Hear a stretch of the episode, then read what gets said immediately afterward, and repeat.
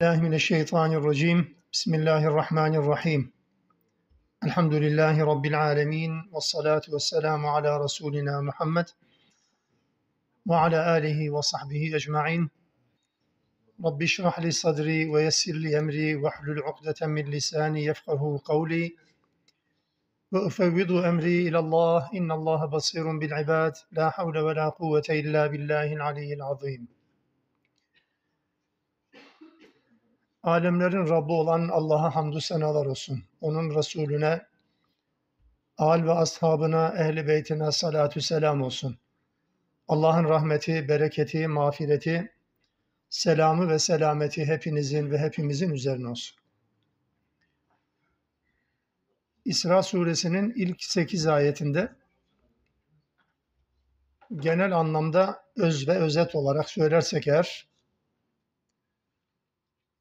Allah Resulü'nün İsra ile şereflendirilmesi, ikram edilmesi olayından söz edildi. Allah'ın Peygamber Aleyhisselam'a bir lütfu ikramı olarak. Sonra Mescid-i Haram'dan Mescid-i Aksa'ya yönelik bir seferin söz konusu edilmesinden sonra konuyla yakından ilişkisi olması hasebiyle İsrailoğulları, yani Yahudiler özellikle, onların Allah tarafından bize bildirilmesi istenen bir takım özelliklerinden söz edildi ya da başlarına gelecek bir takım belaların nasıl geleceğinden söz etti Rabbimiz. Yeryüzünde değişik zamanlarda bozgunculuk çıkarmaları, her bozgunculuk çıkardıktan sonra tekrar toparlanmaları, toparlandıktan sonra yeniden bozgunculuğa dönmeleri gibi bir karakter bozukluğundan söz etti Rabbimiz. Ve sonra sekizinci ayette de genel anlamda şu uyarı yaptı. Eğer siz bozgunculuğa, yeryüzünde kaos, anarşi, fitne, fesat çıkarmaya dönerseniz, biz de size, sizin hakkınızdan gelecek olan zalim insanları musallat edeceğiz dedi Allah Teala. Tabi bu daha önceki derste de son ayetlerde de söylediğimiz gibi, evet, özelde Yahudilere ve İsrailoğullarına yönelik bir tehdit, ama aynı zamanda bu Kur'an'ı, bu sureyi okuyan Müslümanlar olarak bizlere de bir uyarı niteliğindedir. Yani bozgunculuk yapıldığı zaman Allah Teala bunu hiçbir zaman affetmeyecektir. Ahiretteki hesabın yanı sıra dünyada da bu bozgunculuğun cezasını şu veya bu şekilde Allah Teala vereceğinden söz etti. Bu belli bir takvime bağlanması söz konusu olmayabilir. Bizim beklediğimiz zamanlar olmayabilir. Bir belayı hak ettiğimiz yıl değil de belki o yıldan yirmi yıl sonra, otuz yıl sonra onun bedeli ödetilebilir, ama Allah Teala hiçbir zaman bunu ihmal etmez. Mühlet verebilir, süre tanıyabilir, ama süre tanıması, Allah'ın süre tanıması onun ihmal edildiği anlamına da gelmeyecektir. Bunu da özellikle hatırlatalım. İşte tam burada dokuzuncu ve onuncu ayet-i kerimede Kur'an-ı Kerim ve onun yol göstericiliği, rehberliği, kılavuzluğu bize hatırlatılır. Niye? Yani Müslümanlar Kur'an'la birlikte oldukları zaman, o şerefi taşıdıkları zaman Allah da onların elinden tutacaktır. Allah Resulü'nün ifadesiyle söylemem gerekirse, Kur'an'la hayatı yaşayan Müslümanlar, Allah onların gören gözü olur, işiten kulağı olur, tutan eli olur, yürüyen ayağı olur. Kur'an'la birlikte olduğu zaman, bunu terk ettikleri zaman da başları beladan çıkmayacaktır. Hele ahiretteki ebedi azaptan zaten hiç kurtulma imkanları yoktur. İşte bunu anlatmak üzere der ki Rabbimiz, Bismillah, inne hâzel Kur'âne yehdi lilletihi akvam. Bu Kur'an en doğru yola iletir. En doğru olan yola. En aslında kullanılan kelime akvam kelimesi. Türkçede de biz bu kelimeyi kullanırız. Kıvam kelimesini. Kıvamında. Kıvamında dediğimiz Ne ötede ne beride, tam olması gereken şekil demektir. Kıvam budur. Bu kelime de bu şekilde kullanılıyor. Akvam kıvamında, en kıvamında bir yola iletir. Ve yubeşşirul mu'minînellezîne ya'melûne's-sâlihât. İyilik, iman edip iyilik yapanlar, Allah'ın salih dediği eylemleri, davranışları ortaya koyanları da müjdeler. Ne diye? Enne lehum ecran kebira. Onlar için büyük bir mükafat, büyük bir ödül. Onun büyüklüğünü söyleyen Allah olduğuna göre Allah'ın büyüklüğü oranında da büyük bir mükafat. Elbette beşerin söylediği büyük ödül ne olabilir? O ayrı, ama Allah büyük ödül dediğince ödülün tasavvuru herhalde imkansız. Büyük bir ödül, müjdeler. Ney? Kur'an-ı Kerim. Buna karşılık وَاَنَّ الَّذ۪ينَ لَا يُؤْمِنُونَ بِالْآخِرَةِ ahirete iman etmeyenlere gelince اَعْتَدْنَا لَهُمْ عَذَابًا اَل۪يمًا onlar için de elim, acı verici, acı verici bir azabı Allah Teala onlar için vaat etmiştir. Hatırlatıyor bu ayet-i kerime içerisinde.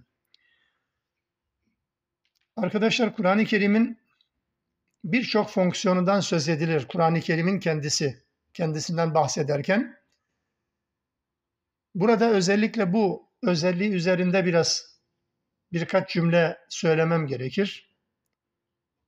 Cümle çok net.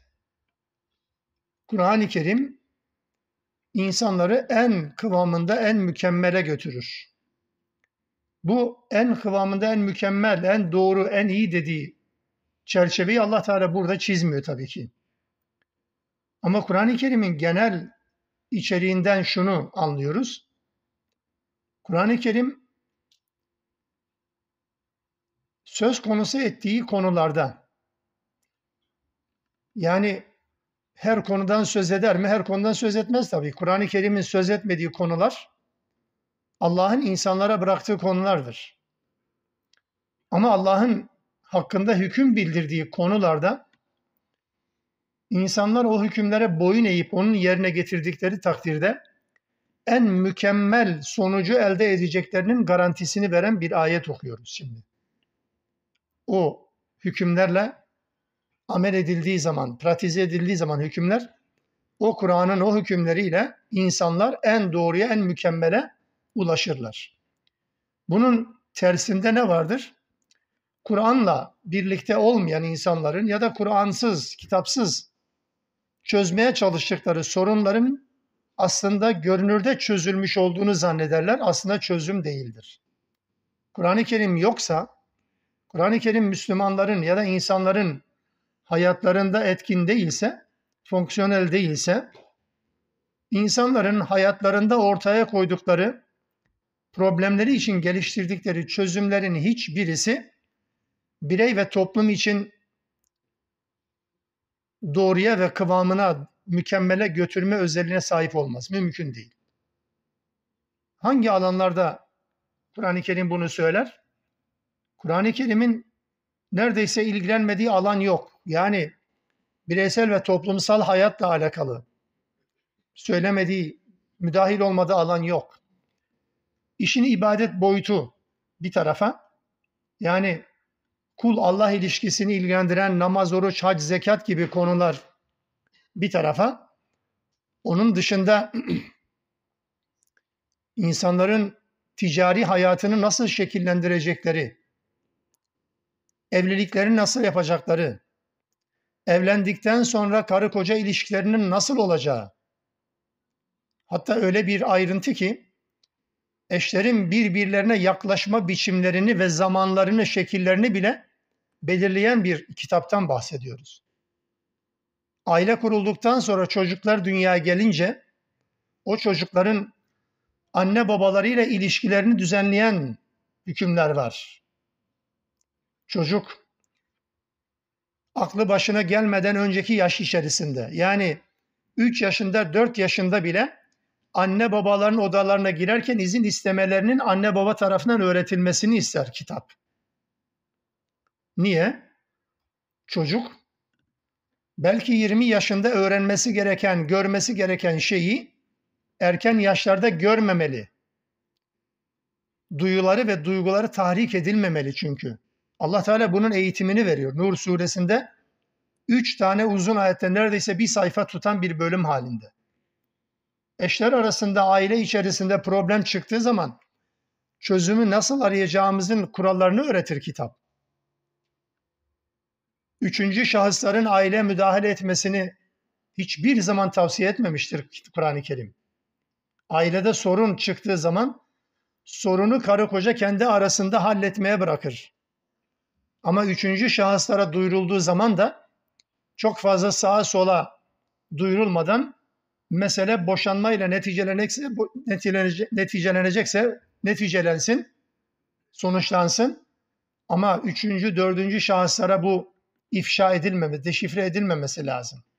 Aile içi ilişkilerin, sorun olan ilişkilerin bile güzel bir şekilde sonuçlanmasını ister. Boşanmayı tavsiye etmez ama Katolik nikahını hiçbir zaman öngörmez. Başladınız, ölünceye kadar devam edin demez. O da bir çözüm olarak sunulur.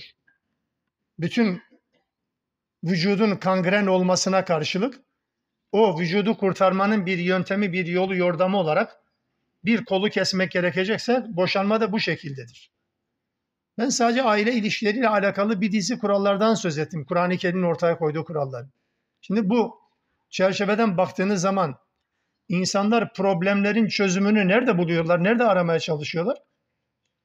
Üçüncü şahısların yanında. Senin benim derdimi anlamayan, sen ben gibi aciz olan, kendi derdine derman olamayan insanlar benim derdime derman olmaya çalışacaklar. Ben de onlara soruyorum. Oysa bir Müslüman olarak bunu Allah'ın kitabına, o kitabın nasıl pratize edildiğini gösteren de peygamberin uygulamasına sormam gerekirdi. Ve dikkat edin, Kur'an-ı Kerim'in evliliğin ilk aşamasından boşanmayla sonuçlandığı takdirde son aşaması, hatta boşanmadan sonraki süreçlere varıncaya kadar onlarca ayeti bu konuyla alakalı Rabbimiz indiriyor. Bunu bırakacak Müslüman, ondan sonra başka yerlerde çözüm arayacak. Çözüm bulundu mu? Yani üçüncü şahıslara gidildiği zaman problem ne? Her gün işte kadın cinayeti, yok erkek cinayeti. E ne olacak da zaten olması gereken bu. Anormal bir şey değil ki bu. Ailenin içerisine Allah bile kendisi müdahil olmuyor, bakınız. Nereye kadar? Son aşamaya kadar. Sadece yol gösteriyor. Dikkat edin. İslam hukukunda, İslam şeriatında evlilik hukuka dayalı değil, ahlaka dayalıdır. Ahlaki ilkelere dayalıdır. Hukuk ne zaman devreye girer? Hukuk, ahlakın iş görmediği, problemlerin içinden çıkılmaz hale getirildiği dönemlerde hukuk devreye girer. Yoksa baştan sona ahlaki ilkeler üzerine oluşturulan bir yapıdır mesela aile. Bunun dışında başka bir çözüm aradığınız zaman elbette fiyasko ile sonuçlanacak. En azından fıtrata aykırıdır. Kadının ve erkeğin yapısına aykırıdır. Ailedeki çocukların yapısına aykırıdır. Sadece aileyle alakalı bir tablo çizdim. Kur'an'ın öngördüğü bir model olarak. Ticari hayatımızda hakeza öyle. Barışın nasıl olacağını, savaşın ahlakını öğretir bize mesela. Bir Müslüman olarak. Savaş evet istenmez ama lazım olduğu zaman da her şeyi feda edebilecek bir Müslüman tip ister bizden. Olduğu zaman da hiçbir şeyi göz önünde bulundurmadan, hiçbir erdemi, ahlaki değeri dikkate almadan bir savaştan söz etmez kitap. İşkenceyle adam öldürmeyi yasaklar mesela. Aynı şekilde komşularla ilişkiler, uluslararası ilişkiler, hatta hayvanlara karşı tavır ve davranışlar, bütün bunların ipuçlarını Kur'an'dan açıkça veya dolaylı olarak görmeniz mümkün. Kur'an bu yönüyle insanın hayatında yer alıyorsa onu en mükemmele doğru götürür. Ve Kur'an-ı Kerim ile hayatını şekillendiren Müslüman toplumlar olduğu sürece hep dünyanın efendisi olmuşlardır. Geçen derste bunu ifade etmeye çalıştım.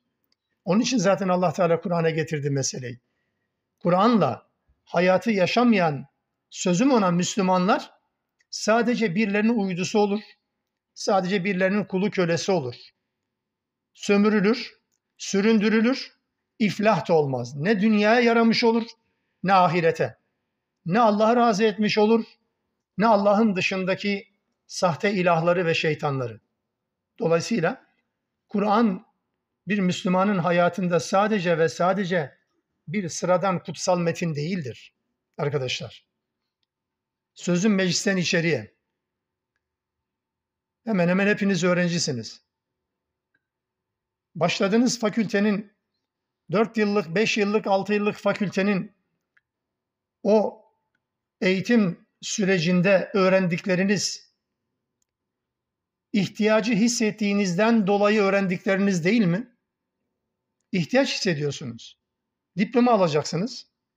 Sonuçta onunla bir takım imkanları kullanacaksınız. Herhalde o ihtiyacı hissetmeden bir eğitimi öğretimine başlayan insan yoktur diye zannediyorum. Yani bu modern eğitim sistemi için söylüyorum. Allah aşkına Allah'ın kitabına duyduğunuz ihtiyaç. Soruyu size soruyorum. Önce kendime sonra size. Allah'ın kitabını öğrenmek için duyduğumuz ihtiyaç. Acaba bir diploma, bir etiket, dünyevi birkaç yılımızı biraz garantiye almamızı sağlayacak bir diploma için bu kadar zahmete, meşakkate katlanmakla birlikte duyduğumuz ihtiyaç gibi midir? Elinizi vicdanınıza koyun. Kur'an lazım mı? Benim gözlemlediğim kadarını söylüyorum. Herkes için geçerli olmayabilir. Ama bu kitabın bu topluma çok fazla lazım olduğunu düşünmüyorum şahsen. Çok fazla işe yarayan bir kitap değildir. Evet, işe yarayan bir kitap değildir açıkçası.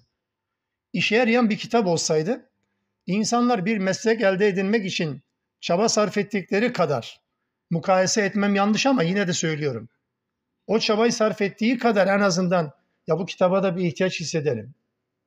Yok. Ve yeni başladığınız bir fakültenin son sınıfına gelinceye kadar öğrendiğiniz bilgiler, kafa çatlatan bilgiler ama öğrenmek zorundasınız. İhtiyaç çünkü. Allah'ın kitabı o kadar zor da değil. Allah Teala Kur'an'ı kolaylaştırmıştır anlamak isteyenler için. Dolayısıyla kitabı hayatın merkezine koymayan bir Müslümanın Allah'ın istediği şekilde bir inancı, bir dini yaşama imkanı ve ihtimali de olmaz. Neye göre yaşayacak? Allah aşkına neye göre yaşayacak yani? Hayatın merkezinde kitap yoksa yönlendirici olan rol hangisi peki? Allah değil, peygamber de değil dolayısıyla. Ya kendi kafanıza göre yaşayacaksınız ya da birilerinin sizi güttüğü oranda güdülen bir varlık olarak bunu yaşamaya çalışacaksınız ki hiçbir zaman başınızı beladan çıkarmayacaktır. Allah'ın razı olduğu bir hayatı da yaşama imkanı olmayacaktır. Allah'ın kitabı sıra sadece güzel bir nameyle okuyalım diye indirilmedi. Birisi hasta olduğu zaman şifa için okuyalım diye indirilmedi. Evet, böyle bir indiriliş amacı yok Kur'an-ı Kerim'in. Evet, diyeceksin İsra Suresi'nin bir ayeti gelecek ileride. وَنُنَزِّلُ مِنَ الْقُرْآنِ مَا هُوَ شِفَاءٌ وَرَحْمَةٌ. Kur'an'ı biz şifa ve rahmet olarak indirdik. Evet, biyolojik ya da tıbbi hastalıklara bir şifa mıdır? Değil. Böyle bir özelliği yok Kur'an-ı Kerim. Böyle bir özelliği olsaydı, mutlak anlamda böyle bir şey vaat etmiş olsaydı, bütün tıp fakültelerinin polikliniklerini kapatmamız gerekirdi. Nasıl olsa her derde deva bir sure, bir ayet, pasaj vardır mutlaka diye. Yok. Nedir peki şifa? Evet, toplumsal hastalıklar da vardı. Onların şifasıdır. İnsanlar arası ilişkilerin nasıl düzeleceğinin şifasını ortaya koş. Toplumlar arası, uluslararası, anne baba evlat ilişkisi, karı koca ilişkisi ya da öğrenci öğretmen ilişkisi, iş, işçi patron ilişkisi, kazanan kaybeden ilişkisi, bütün bunları ortaya koyan bir kitap. Dolayısıyla Allah'ın kitabıyla biz hayat bulmak zorundayız. Müslüman olmamız bunu gerektirir. Sadece mezarlıkta okunan bir kitap haline dönüştürülen bir şeyden bahsediyoruz. Bu konu alabildiğine geniş. Burada noktalayacağım. Evet, Kur'an'ı öğrenmek ya da Kur'an'ı okumak için birinin ölmesini beklemek Müslümanlar için maalesef yüz karası bir tablodur. Birinin Allah'ın kitabını öğrenmek için ölmesini bekleyeceğiz. Ya da birinin Kur'an dinlemesi için ölmesini bekleyeceğiz. Elhamdülillah ki biz Allah'ın kitabını öğrenmek için buradayız. Bu çabalarımızı çok daha geniş, çok daha genel, çok daha sürekli, çok daha uzun soluklu bir hale getirmenin çabasını ortaya koymak zorundayız arkadaşlar. Geçen derste de söyledim. Yarın bugünkü fırsatlar olmayabilir. Bunu kafamızın bir köşesine yazın. Müneccimlik yapmıyorum. Bugünkü imkanlarınız yarın olmayacaktır. Olmayabilir demiyorum bakın. Bugünkü fırsatlarınız yarın asla ve kata olmayacaktır. Yarın bugünkü dünya olmayacaktır. Bunu bilin. Zaman varken biz de Allah'ın kitabıyla birlikte olmak için biraz daha çaba ve gayret sarf etmek durumundayız. Allah'ın vaadi ve Allah'ın tehdidi yan yana. Ahirete iman etmeyenler için de evet elin bir azabı müjdeler. Çünkü Allah'ın kitabı yoksa ahirete nasıl iman edileceği de yoktur zaten. Allah Teala niye bunu ön plana çıkardı? Yani Kur'an-ı Kerim'in özelini anlattıktan sonra ahirete iman etmeyenler de bunu uyarır, bu konuyu uyarır demenin esprisine diyebilir kitaba inanmayan, peygamberlere inanmayan, ona buna inanmayan diyebilir. Öyle değil. Ahirete iman etmeyenler. Çünkü bir insanın hayatında ahiret yoksa hiçbir şey yoktur. Ve bir insan hayatında ahirete iman varsa Allah'ın istediği her şey var demektir. Ahirete iman ettiğini söylemekten bahsetmiyorum, tekrar altını çiziyorum. Ahirete iman ettiğini herkes söyleyebilir.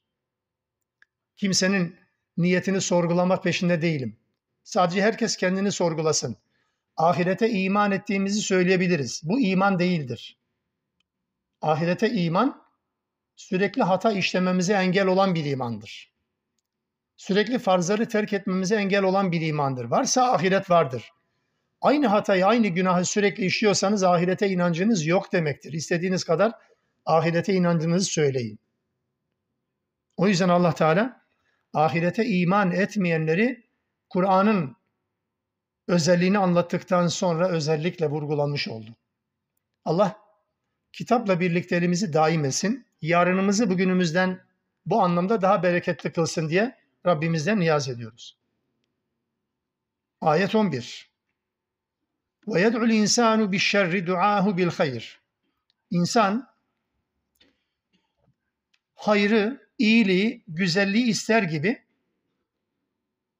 şerri, kötülüğü ister. Hayrı istediği gibi şerri ister. İyilik ister gibi kötülük ister.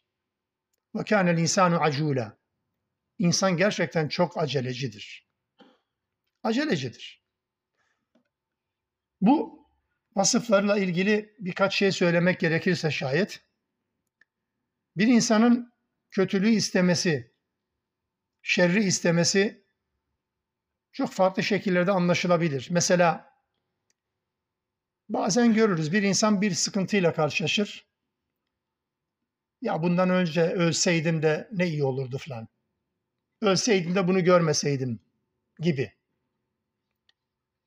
Bazen çekilmez, dayanılmaz bir hastalık ile mücadele eder.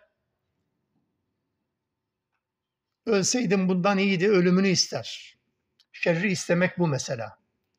Allah buna razı değil. Allah'ın buna razı olmadığını bilelim. Bazen de çoğumuzun yaptığı bir hata, söyleyeceğim şey, kendi iyiliklerine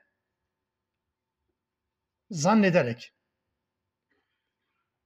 bir şey istiyoruz, ısrarla istiyoruz ve ısrarla istediğimiz şeyin bizim hayrımıza, iyiliğimize olduğumuzu düşünüyoruz. Halbuki Allah Teala onu bize lütfetmek istemiyor. O bizim kötülüğümüze. Çünkü Allah ki kullarına hiçbir zaman işkence etmez. Hiç kimseye. İnsanlar kendi kendine eder, o ayrı bir konu. Allah Teala kendi elinde olan bir şeyi kullarına yaptırarak onların acı çekmesine müsaade etmez asla ve kat'a. Ama insanlar kendi hallerinde, kendi yaşantılarında bunu oluşturabilirler. Bu anlamda bazen biz elimizi açarız, deriz ki şu işimiz olsun. Bir meslek arayışında olabiliriz. Bir eş arayışında olabiliriz. Herhangi bir talebimiz, isteğimiz olabilir. Bu konuda hayırlı olanı isteme gibi bir edebi takınmamız gerekir. Mutlaka bir şeyin olmasını istemek, daha sonraki süreçte, yani Allah Teala çok istediğiniz madem alın sana der, bak sonra ömür boyu bir pişmanlık yaşatır bize. Bir şeyin peşine çok fazla ısrarla düşmemek gerekir. Talep ederiz, Allah'tan isteriz ama hayırlısını isteriz. Şöyle bir mantık olmaz. Ya ben bunun olmasını çok istiyorum. Ya Rabbi bana lütfet bunu ver. Hayırlıysa ver. Hayırlı değilse hayırlı yap gene ver. Ev olmadı ki ya. Allah'ı zora sokuyorsunuz yani. Böyle bir talep olmaz. Dolayısıyla bu insanın kendi kötülüğünü, kendi kötü sonunu hazırlaması, istemesi anlamına geliyor. Hayrı ister gibi adeta şerri istemenin bir anlamı da bu. Çünkü biz perdenin arkasını bilmiyoruz. Perdenin arkasını bilmiyoruz ki. Perdenin arkasını ne zaman öğreniyoruz? İş işten geçtikten sonra öğreniyoruz. Yaşadığımız hayatın içerisinde bunun çok örnekleri var. Bir baba düşünün mesela, bir anne düşünün. Çocukları olduğu zaman ne kadar sevinmişlerdir değil mi? Ne kadar sevinmişlerdir, ziyafetler vermişlerdir, belki kurbanlar kesmişlerdir çocuk oldu diye. Ama o çocuk büyüdüğü zaman anne babasının baş düşmanı. Uhrevi anlamda cehenneme götürmek isteyen birisi olabilir, o ayrı bir konu, o da ayrı bir fasıl tabii, önemsiz değil. Dünyevi anlamda diyorum, huzur evlerine yerleştirilen kadın ve erkeklere sorduğunuz zaman yedi sekiz çocuğu var. Genelde çok yaşlı olanlar, daha önceki çocuk sayıları fazla. yedi sekiz çocuğu var, oğlu kızı var. Peki bir tanesinin yanında senin barınacağın bir imkan yok muydu? Yokmuş meğer. Ve bu çocukların büyümesi uğruna bu baba ve bu anne ne çileler çekmiş değil mi? Evet, adamın ağzına şu çıkıyor. Çocuk doğacağına keşke taş, yani bağrıma çocuk basacağıma keşke taş bassaydım. Niye? Oysa o zaman ne kadar istemişti değil mi? Ya da bir evlilik istiyor.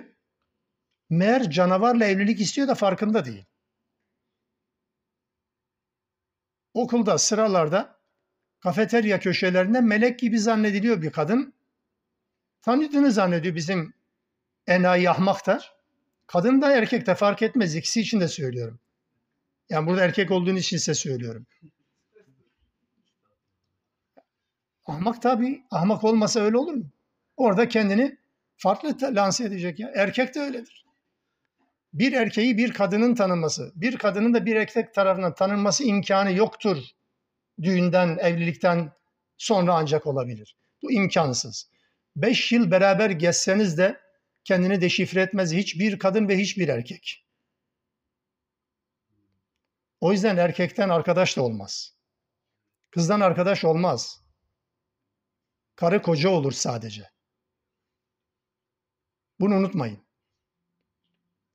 Ve çok ister, aman olsun, olduktan sonra bir bakıyorsunuz, evliliklerin birçoğu ilk yıl içerisinde bitiyor.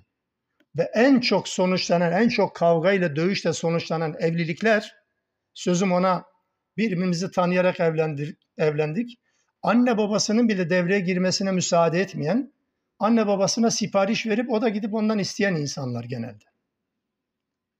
Görücü usulle yapılan, görücü usul dediğim şu değil yani. Kadın, erkek birbirini görmeden evlenecek öyle değil. Elbette görmenin bir şekli var. Görücü usul diye tarif edilen şey anne babaların, tecrübesi olan insanların devreye girerek bu evliliği yapmış olmaları. Görücü usulle yapılan evliliklerde boşanma oranları yok denecek kadardır. Bunu niye söylüyorum? Israrla. İlla şöyle bir evlilik olsun. Israr etmeyin. Allah bedelini ödetir. Hayırlısını isteyin. Varsa yoksa bu. Olmasa olmaz. olmasa olmaz nice insanlar da görmüşüz. Bir defa kafayı takmış birine, o da olmamış. Ben evlenmeyeceğim artık. Sanki evlenmeyince dünya da yıkıldı. Kadın da bunu söylüyor, erkek de bazen bunu söylüyor. Olmasa olmaz. Ya çok ısrar etmenin bir alemi yok.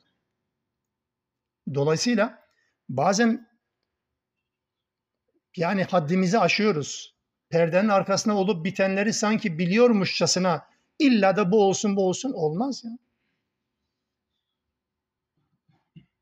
Mesela bir iş peşindesiniz. Bir atamanızın olmasını hasretle bekliyorsunuz. Üç yıl, dört yıl işsiz gezmişsiniz. Atamanız oldu. Tam istediğiniz yere atandınız. Meğer Allah orada sizin ecelinizi takdir etmiş. Siz farkında değilsiniz ya da siz çekiyorsunuz onu. Ve gidiyorsunuz orada çok trajedik bir ölüyle, ölümle ölüyorsunuz. Zorlamayın. Dolayısıyla وَيَدْعُ الْاِنْسَانُ بِالشَّرِّ دُعَاهُ بِالْخَيْرِ hayrı ister gibi adeta, kendi iline bir şey ister gibi illa da zorlamayın. Bir takım şeyleri ısrarla ısrarla istemenin bir alemi yok. Kur'an bize bu noktada şöyle bir ışık tutar. Sadece savaş konusuyla ilişkilendiriliyor bir ayet-i kerime var. Bakara suresinin iki yüz on altıncı ayeti. Fakat çok daha genel bir şeydir.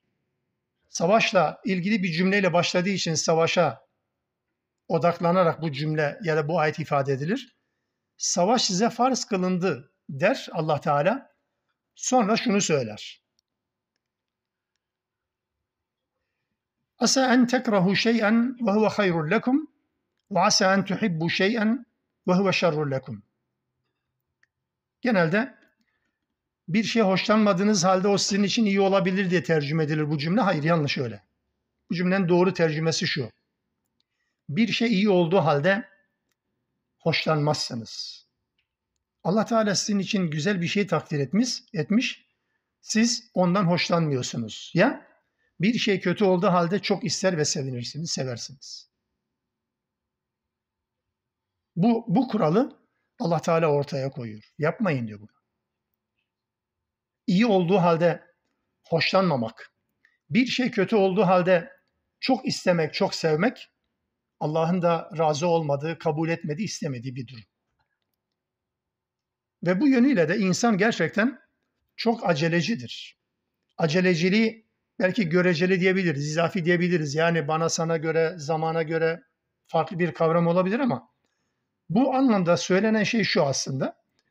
İnsan hep peşin olana düşkündür. Yani görünene, elle tutulur, gözle görülür olması lazım. Somut. Ve bu yüzden bakın, ahiret vadelidir. Hatta ne vadelisi? Vadede. Vadeli olsa arada bir taksit gelir değil mi? O da değil. Hiç görüntü yok. Hiçbir ipucu yok. Ama dünya peşin. O yüzden insanlar sadece ve sadece felaketle sonuçlanacak bir takım isteklerde bulunurlar. Niye? Ahireti düşünmediklerinden dolayı. Olsun, dünyada olsun. Ben size bir şey söyleyeyim bakın. Benim şu ana kadar öğrendiğim şeylerden bir tanesi bu. Ben bir Müslüman olarak, kendi şahsım için söylemiyorum, hepiniz için bu geçerli. Ben bir Müslüman olarak kıyamette başımı belaya sokacak bir ceza görmektense bu dünya hayatında cezanın en büyüğünü görmeye razıyım. Düşünce böyle olması lazım. Ödül, mükafat anlamında da böyledir. Ahirette Allah Teala bir ödül takdir etmişse ben bu ödülün dünyada en büyük ödül bile olsa o ödülden değil öbür ödülden mahrum olmamayı tercih ederim. Etmemiz gereken de bu. Bu yönüyle aslında ahiret inancı bizim tercihlerimizi belirleyen şeydir. Ahiret inancı. Tercihlerimizi belirler. Yani mesela ticari hayatta bazen bakıyoruz. Ben ve bir başkası aynı işe aynı zamanda başlamışız. Ben on beş yıl geçmiş, hala aynı atölyede ekmeğimi kazanmaya, çocuklarımın karnını doyurmaya çalışıyorum. Beraber başladığımız adam Bu on on beş sene içerisinde fabrikaları beşe katladı. Ben enayilik yaptım çünkü. Harama tenezzül etmedim. Birilerinin bana vereceği kredi desteğini elimin tersiyle ittim. O da dedi ki bu dünyada yaşadığımıza göre burada kar etmemiz lazım, kazanmamız lazım. Burası dünya kazanç yeri. Ben ahireti tercih ettim. Ahiretimi perişan etmemek adına dünyadaki kıt kanaat geçinmeyi tercih ettim. O da dünyada lüks bir hayat yaşamak istedi. Ahireti umursamadı. Türkçesi bu. Bütün tablo bu değil mi arkadaşlar Allah aşkına? Çünkü ahiret görünmüyor. Görünmeyen, peşin olmayan bir şey. Ama dünya peşin. Bunu istiyoruz. İşte bu yönüyle insan çok aceleci. Ya da insan adam gibi Müslüman olmak için hep olağanüstülüklerin olmasını bekler. Arkadaşlar bakın Kur'an-ı Kerim kendilerine mucize gönderilen peygamberlerden söz eder, örnekler verir. Fazla da olmasa da var yani, örnekler var. Ama mucizeyle iman eden toplum örneği neredeyse yok gibidir biliyor musunuz? Yani insanların idraklerini kilitleyen, inanmak zorunda bırakacak mucizelerden bahsediyorum. Yok, nafile. Bir karşılığı olmamıştır. Aynı şekilde peygambere karşı çıktığından, isyan ettiğinden dolayı açıkça peygamberin kendilerine haber verdiği kimi azaplar gelmesine rağmen çok da umursamamışlardır. Musa Aleyhisselam'ın kavminden bahseder mesela. Daha denizi geçmeden, kurtuluş olmadan önce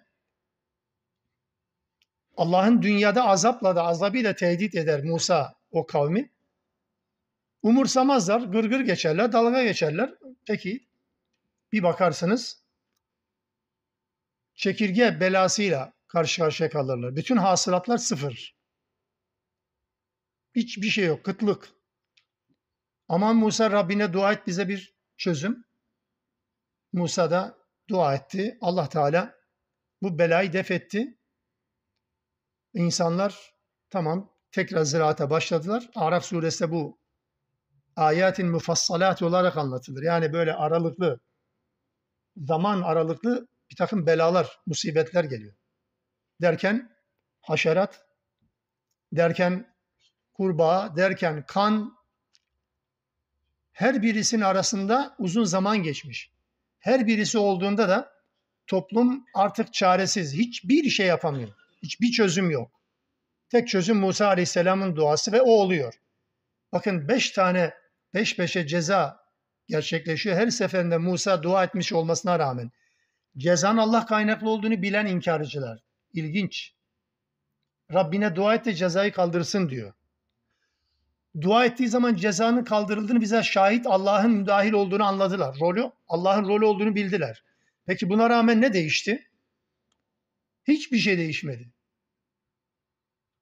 Toplumsal felaketlerle, toplumsal afetlerle insanların Allah'a dönme ihtimali neredeyse sıfırdır. Olmaz, olmuyor da zaten. Yani on bir tane ili etkileyen, özellikle dört ili etkileyen asrın felaketinden sonra insanların yanlış yapmayacağını bekleyecektiniz. Ben beklemedim ki zaten de. Bazen insanlar ya bu felaket diye bir işe yaramaz. Zaten işe yaramaz ki. Felaketten önce Müslümanca bir hayat yoksa felaketten sonra hiç olmaz. Yani insanların enkaz altında can çekiştiği bir ortamda, kurtulmayı bekledik, bekledikleri bir, on, bir ortamda, bu toplumun içerisinde benim amcam, benim yeğenim, benim akrabam, benim dostum değilse benim hemşerimdir. O enkazın altından insanların kollarından bilezik, altın çıkarabilmenin gayretindeyse ne anlarız bundan? Ne anlarsınız? Ya da adam evinden çıktı, evine gelinceye kadar baktı evi talan edildi. Onlarca, yüzlerce, Malatya gibi bir yerde ya. Deniz sahilinde küfrün, fıskın, fücurun ayyuka çıktığı yerden bahsetmiyorum. Bir Müslüman kent olarak. Ne faydası var? Felaketlerden ders mi alıyor? Yok. Beklemeyin, öyle bir şey olmaz. Bunlar zaten atalarımızın da başına gelen şeyler deyip geldi geçti. Yani ne olacaktı? İnsan dünyada her şeyi görmesine rağmen umursamaz bakınız. bu konuda başına bir bela, gerçekten karşı çıkılmaz bir bela, bir musibet geldikten sonra, Allah ona bir tekrar bir fırsat verdikten sonra Müslümanca bir hayata dönen insanların sayısı neredeyse yok gibidir. Yok gibidir.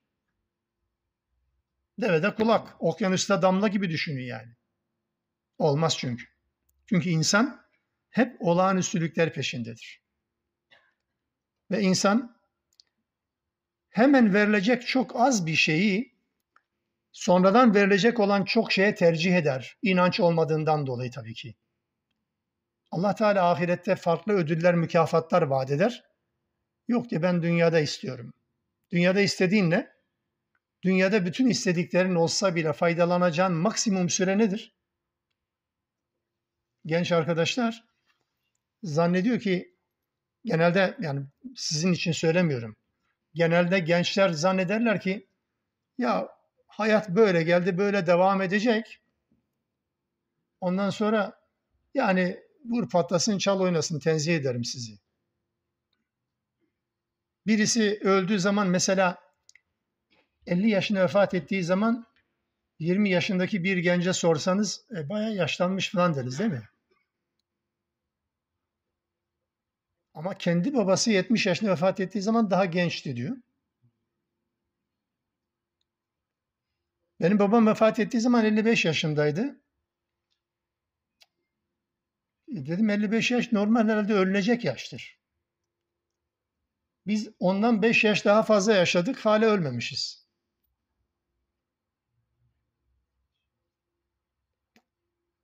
Yani ne kadar fazla yaşarsınız, ne kadar dünyadan, nimetlerden faydalanabilirsiniz? Acil olarak istediğin nimeti ne kadar kullanabilirsiniz ki? İlk on yaş zaten çocukluk dönemi, ne olduğunu bittiğini bilmediğimiz dönemler. Onu çıkarın. Zaten altmışından yetmişinden sonra tansiyon, şeker, bel fıtığı, kas ağrısı, bilmem göz ağrısı, kaş ağrısı, zaten yiyemiyorsunuz. kırk yıl boyunca kazandıklarınızı son yıllarınızda doktorlara vererek zaten harcıyorsunuz. Geriye kaldı ne kadar? Toplam en fazla elli yıl. Bakın, bir insanın dünya nimetlerinden, yani sağlığı çok mükemmel olsa en fazla maksimum güzel bir şekilde faydalanacağı süre elli yıldır. elli yıl için ebedi bir hayatın tarumar edilmesinden bahsediyoruz. Müslüman bunu yapamaz. Az olan şeyi çok olan şeye tercih edemez. Peşin verilen şeyi vadeli verilen şeye tercih edemez. Dolayısıyla insanın aceleciliği bu. Bu, bu kapsama olmayalım inşallah. Burada ayet insanın bir karakter bozukluğuna işaret ediyor. Yani aslında Allah böyle yaratmadı. Fakat insan çevresinden böyle etkileniyor. Etkilene etkilene bu hale geliyor. Peki bunun çözümü var mı? Bunun çözümü var tabii ki. Nedir çözümü? Bir önceki ayette söylediğimiz gibi en doğruya, en kıvamında olana, en mükemmele götüren Kur'an. Onun davetine, onun ortaya koyduğu hayat ölçülerine göre davrandınız mı? Hayatınızı ona göre dizayn ettiniz mi? Evet, bu insanın rahat etmesi mümkündür. Değilse ne bu dünyada rahat edecektir, ne ahirette. Bunu anlattıktan sonra Rabbimiz bize olan nimetlerini, herkesin görebileceği, herkesin hissedebileceği nimetlerini hatırlatıyor ve bu hatırlatmanın esprisi şu: yani ben ki sizden kulluk istiyorum, itaat istiyorum. Çünkü sizin kullandığınız, hayatta kullandığınız bütün imkanlar benim tarafımdan size verilmiştir. Benim müdahalemin olmadığı bir imkanınız yok. Dolayısıyla Allah Teala kendisini tanıtıyor şimdi. وَجَعَلْنَا اللَّيْلَ وَالنَّهَارَ آيَتَيْنِ Gece ile gündüzü iki ayet. Buna da ayet diyor Allah Teala. Geleceğim buna. Yani alamet. Yani gösterge demektir ayet. Bakıldığı zaman bir takım şeyler hatırlatacak. Geceyi ve gündüzü iki ayet yaptık. فَمَحَوْنَا آيَةَ اللَّيْلِ وَجَعَلْنَا آيَةَ النَّهَارِ مُبْصِرَةً لِتَبْتَغُوا فَضْلًا مِنْ رَبِّكُمْ وَلِتَعْلَمُوا عَدَدَ السِّنِينَ وَالْحِسَابِ Bu ayetlerden biri olan geceyi gideririz, yerine gündüzü getiririz. Gündüzü gideririz, geceyi getiririz. Veya birini götürür, öbürünü getiririz. Ve böylece hem Rabbinizin lütuf ve nimetlerini elde edersiniz. Yani dünyevi anlamda imkanlarınızı kullanırsınız. Allah Teala bu zamanı böyle koymak suretiyle işte gündüz genelde geçim için uğraşılır. Bunu yaparsınız Allah'ın gündüz olarak takdir ettiği zaman diliminde. Hem de bu gece ve gündüzle birlikte yılların sayısını, ayların sayısını, günlerin sayısını, hesabını yaparsınız. Ve kulle şeyin fassalnahu tafsila. Biz her şeyi böyle açıkladık.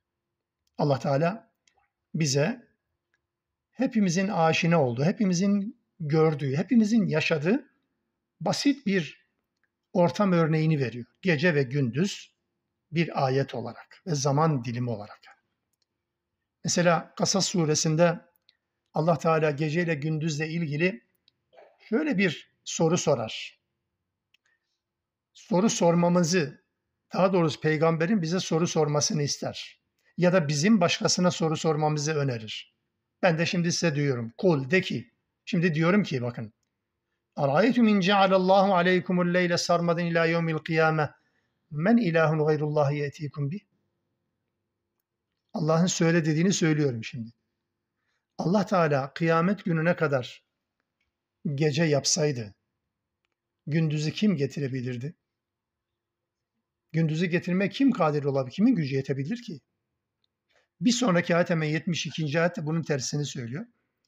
Peki Allah Teala bütün zamanı gündüz yapsaydı, kıyamet gününe kadar hiç gece gelmeseydi, o geceyi kim getirirdi? O sekinet bulduğunuz, dinlendiğiniz geceyi kim getirirdi Allah'ın dışında? Efela tubsirun. Fark etmeyecek misiniz diyor Allah Teala. Geceye gündüze dahil olmayan insanlarsınız. İnsanlarız. Kimin müdahalesi var Allah aşkına? Çok basit bir şey değil mi? Her sabah uyanıyoruz, aa güneş doğdu. Akşam oldu, vay güneş battı. Tekrar güneş doğdu, tekrar güneş battı. İkisi bir ayet bakınız. Neyin ayeti?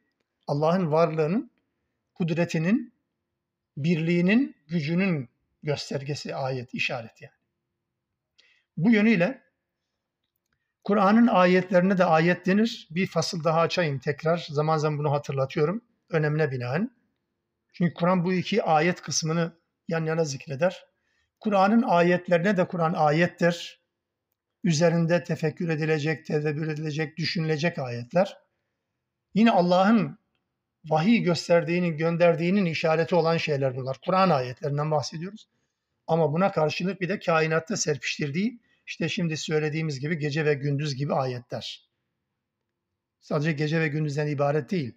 Güneş bir ayet, ay bir ayet, yıldızlar bir ayet, sizin gemiye binmeniz bir ayet, geminin sizi su üzerinde yüzdürmesi, batmadan gitmesi bir ayet, bitkiler alemi bir ayet, hayvanlar alemi bir ayet.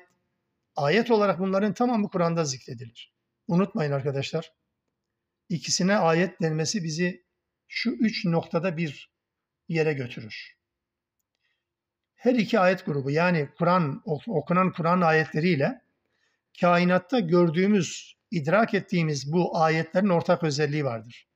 İkisi de Allah'ın kudretinin delilidir. Hem Kur'an ayetleri hem kainattaki ayetler. İkinci bir madde, ikisinin de varoluş amacı, ikisinin de bize söylenme amacı tefekküre konu olmasıdır. Yani Kur'an'ın ayetleri üzerinde tefekkür ettiği zaman bir anlamı var. Aynı bunun gibi kainattaki ayetler üzerinde tefekkür ettiği zaman bir anlamı var. Tefekkür edilmediği zaman hiçbir anlamı yok. Ayet değil ki o. Ayet değil yani. Ayet olarak değerlendirilebilmesi için üzerine tefekkür edilmesi lazım. Yani Allah'ın bize tefekkür kapısı açtı işte. Her zaman gece olsaydı ne yapardınız? Her zaman gündüz olsaydı ne yapardık? Allah Teala bu nimetleri bu şekilde kullanma imkanı vermeseydi ne yapardık mesela? Kocaman hayvanları bir çocuğun bile kontrol edebilme imkanını vermemiş olsaydı ne yapardı insanlar hayvanlar alemiyle? Evcil hayvanlardan bahsediyorum yani. Allah Teala Yasin'in son tarafta bunu söyler. Boyun eğdirdik de kocaman deveyi, ineği, sığırı bile ipten tuttuğu zaman ona komuta edebiliyor. Allah Teala onu boyun eğdirdik diyor. Ona boyun eğdiren de Allah.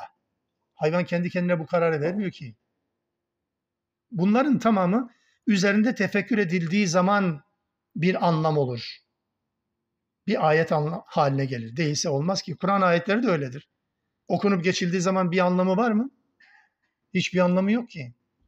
Her harfine on sevap kazanmış. Kur'an amacı bu değil ki.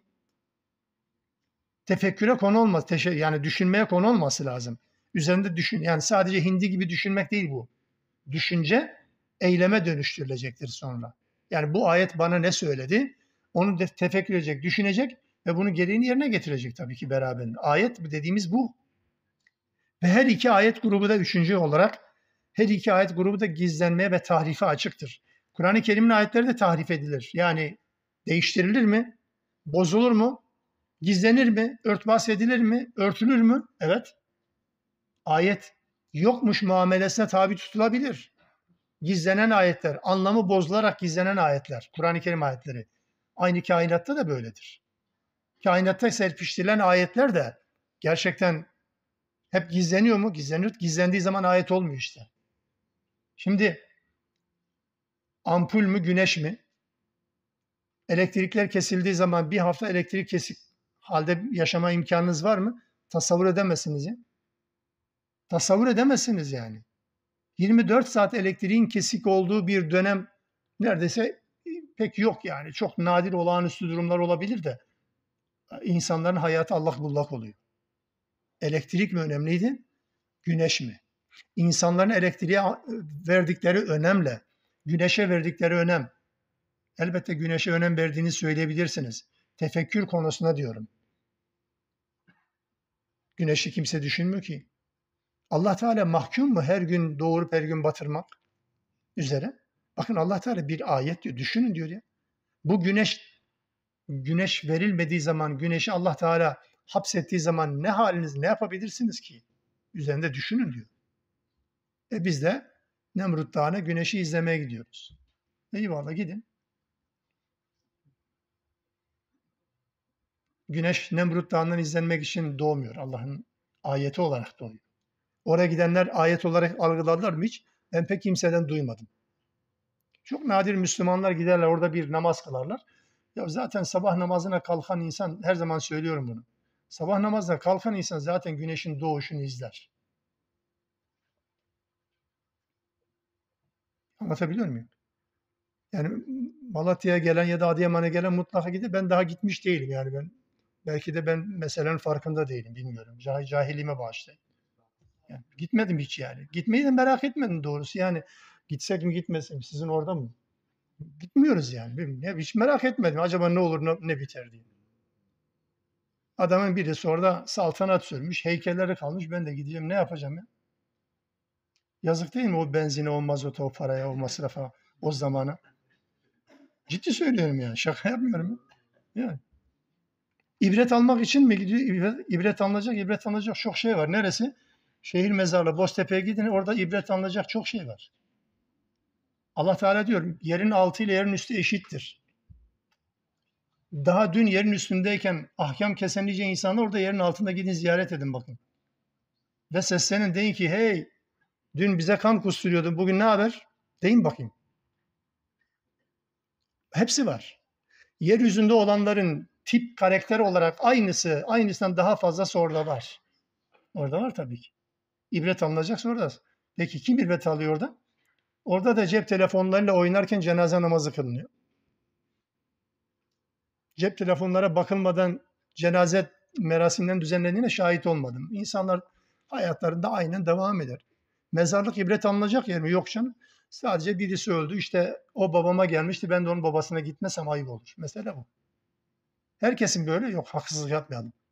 Ama genel anlamda bu. İbret mi? İbret ne alakası? Düşünmedikten sonra bir ibret yok. Yok. Gerçekten yok. Ya da mesela önümüze bilgisayarı koyuyoruz, açıyoruz. Yani mesela bizim alanla alakalı bir bakıyorsunuz beş bin, on bin tane kitabı bir anda bir tuşla tık tık tık bakabiliyorsunuz. İstediğiniz yere bilgiye ulaşabiliyorsunuz. Kitap sayfadan çevirmeye geliyor. Bir kelime gir sana bütün kütüphanelerin içerisinde geçen, kitapların içine geçen kelimeye veriyor. Vay be ne muazzam bir şey ya. Peki bu bilgisayarı yapan kimdi? İnsan ya. Bu insanın aklı, kafa, bu kafayı kim yarattı? Kimse bunun üzerine düşünmüyor ki. Ayet bu. Bilgisayar mı ayet, o mu ayet? İşte gizleniyor, bakın onu söylemeye çalışıyorum. Ya da suyun kaldırma kuvvetini bulan Arşimet miydi? Yanlış bir şey yapmayalım. Yoksa Hazreti Nuh muydu? Yeni bir icat çıkarmayalım tabii. Ama yeni icat çıkarmak gerekecektir. Allah Teala geminin üzerinde yüzdürülmenizi bir ayet olarak anlatır. Nerede? Ölülere okuduğumuz Yasin'de söyler bunu. وَاَيَتُ اللّٰهْمَنَّا حَمَنْلَا ذُرِّيَّتَمُ فِي الْفُلْكِ الْمَشْحُونَ. Dolu gemide, gross tonlu gemilerde onları taşımamız bir ayettir. Ayet tabii ki. Düşünürsen ayettir. Düşünmesen o, o gemi muazzam, son teknoloji, dünya harikası, bilmem kaçıncı filonun, bütün kaç tane uçak üzerinde var. İyi tamam da buna, bu suyu, şey bu gemiye yüzme gücü, bu suyu kaldırma kuvvetini veren kimdi? Allah nereden? Yok ki. Üzerine tefekkür edilmeyince ayet olmuyor, olmuyor, olmuyor. O yüzden Kur'an ayetleri de kainatta Allah'ın benim varlığımın, kudretimin göstergesi olan ayetler diye söylediği şeyler de her birisi üzerinde de bu üç şey olması lazım. Yani tefekkür olması lazım, tarif ve gizlenme olmaması lazım. Bunu Allah Teala bize hatırlatır ve bu hatırlatmayla kendi kulluğuna çağırmış olur. Ve on üçüncü ayette Allah Teala bu kulluktan uzaklaşan insanların kıyametteki haripilmelerini anlatır. Ayet okuyarak bitireceğim. وَكُلَّ اِنْسَانَ الْزَمْنَاهُ طَائِرَهُ فِي عُنُقِهِ. Biz her insanın amelini, dünyada işlediklerini kendi boynuna astık. Yani her insanın sorumluluğunu kendi omuzlarına verdik. وَنُخْرِجُ لَهُ يَوْمَ الْقِيَامَةِ كِتَابًا يَلْقَاهُ مَنْشُورًا. Kıyamet gününde insanın önüne dünyada yapmış olduğu her şeyin kaydedildiği ve her tarafı açılmış saçılmış olan bir kitap koyacağız. Koyacağız. Amel defteri deriz biz de. Defter değil, kitap. Kur'an-ı Kerim hep kitap der. Defter boş şey demektir. İçinde hiç yazı olmayan şeye defter denir. Demek ki biz amellerimizi işleye işleye o karalanmış kitap haline gelmiş artık. Basılmış, matbu hale gelmiş kitap. Önüne koyacağız. İkra kitabek. Oku kitabını diyecek Allah Teala. Bana diyecek ve size de diyecek. Kitabını oku. Kefe bi nefsikel yevme aleyke hasibe. Bugün kendi hesabını kendin görmeye yetersin. Başka bir şeye de bir kimseye de gerek yok. Oku kitabını bakalım diyecek. Ben de kitabımı okuyacağım. Siz de, herkes de, burada olmayanlar da, herkese Allah Teala kitabı oku ve herkes kitabını okuyacak. Öyle kaytarmak da yok. Kopya çekmek hiç yok. İpucu yok. Hepsi önünde çünkü. Ben şunu işledim, ben bunu yaptım, ben bunu yaptım. Dünyadayken bile bu tabloyu canlandırdığımız zaman gözümüze rezil oluyoruz değil mi? Ya gizli hallerimize birisi vakıf olursa, başkasının görmesini istedim, istemediğimiz kusur işlemiş, ayıplar işlemişiz. Birbirimize karşı, başkasına karşı neyse işte. Bu ayıpların deşifre olacağı bir günü tasavvur ettiğimiz zaman beynimiz allak bullak oluyor. Niye? Utanıyoruz değil mi? Ama Allah Teala okuyun diyecek. Ve herkes kendi amellerini. Hangi tuşa bastıysanız o harf orada yazılı. Kusura bakmayın. A'ya bastıysanız C yazmıyor orada. Hangi tuşa bastıysanız o çıkacak karşımıza. Rabbimizden umarım burada toplanmamızın ecri de orada karşımıza çıkar. Oku kitabını dediği zaman tamam ya Rabbi okuyorum. Falan gün falan tarihte biz İsra Sûresini okumaya çalışıyorduk. Rabbimiz kitabını anlamaya çalışıyordu. Bu da bir amel olarak kaydedilecektir elbette. Subhaneke Allahümme bihamdik. Eşhedü en la ilahe illa ente estağfiruk ve etûbu ileyk.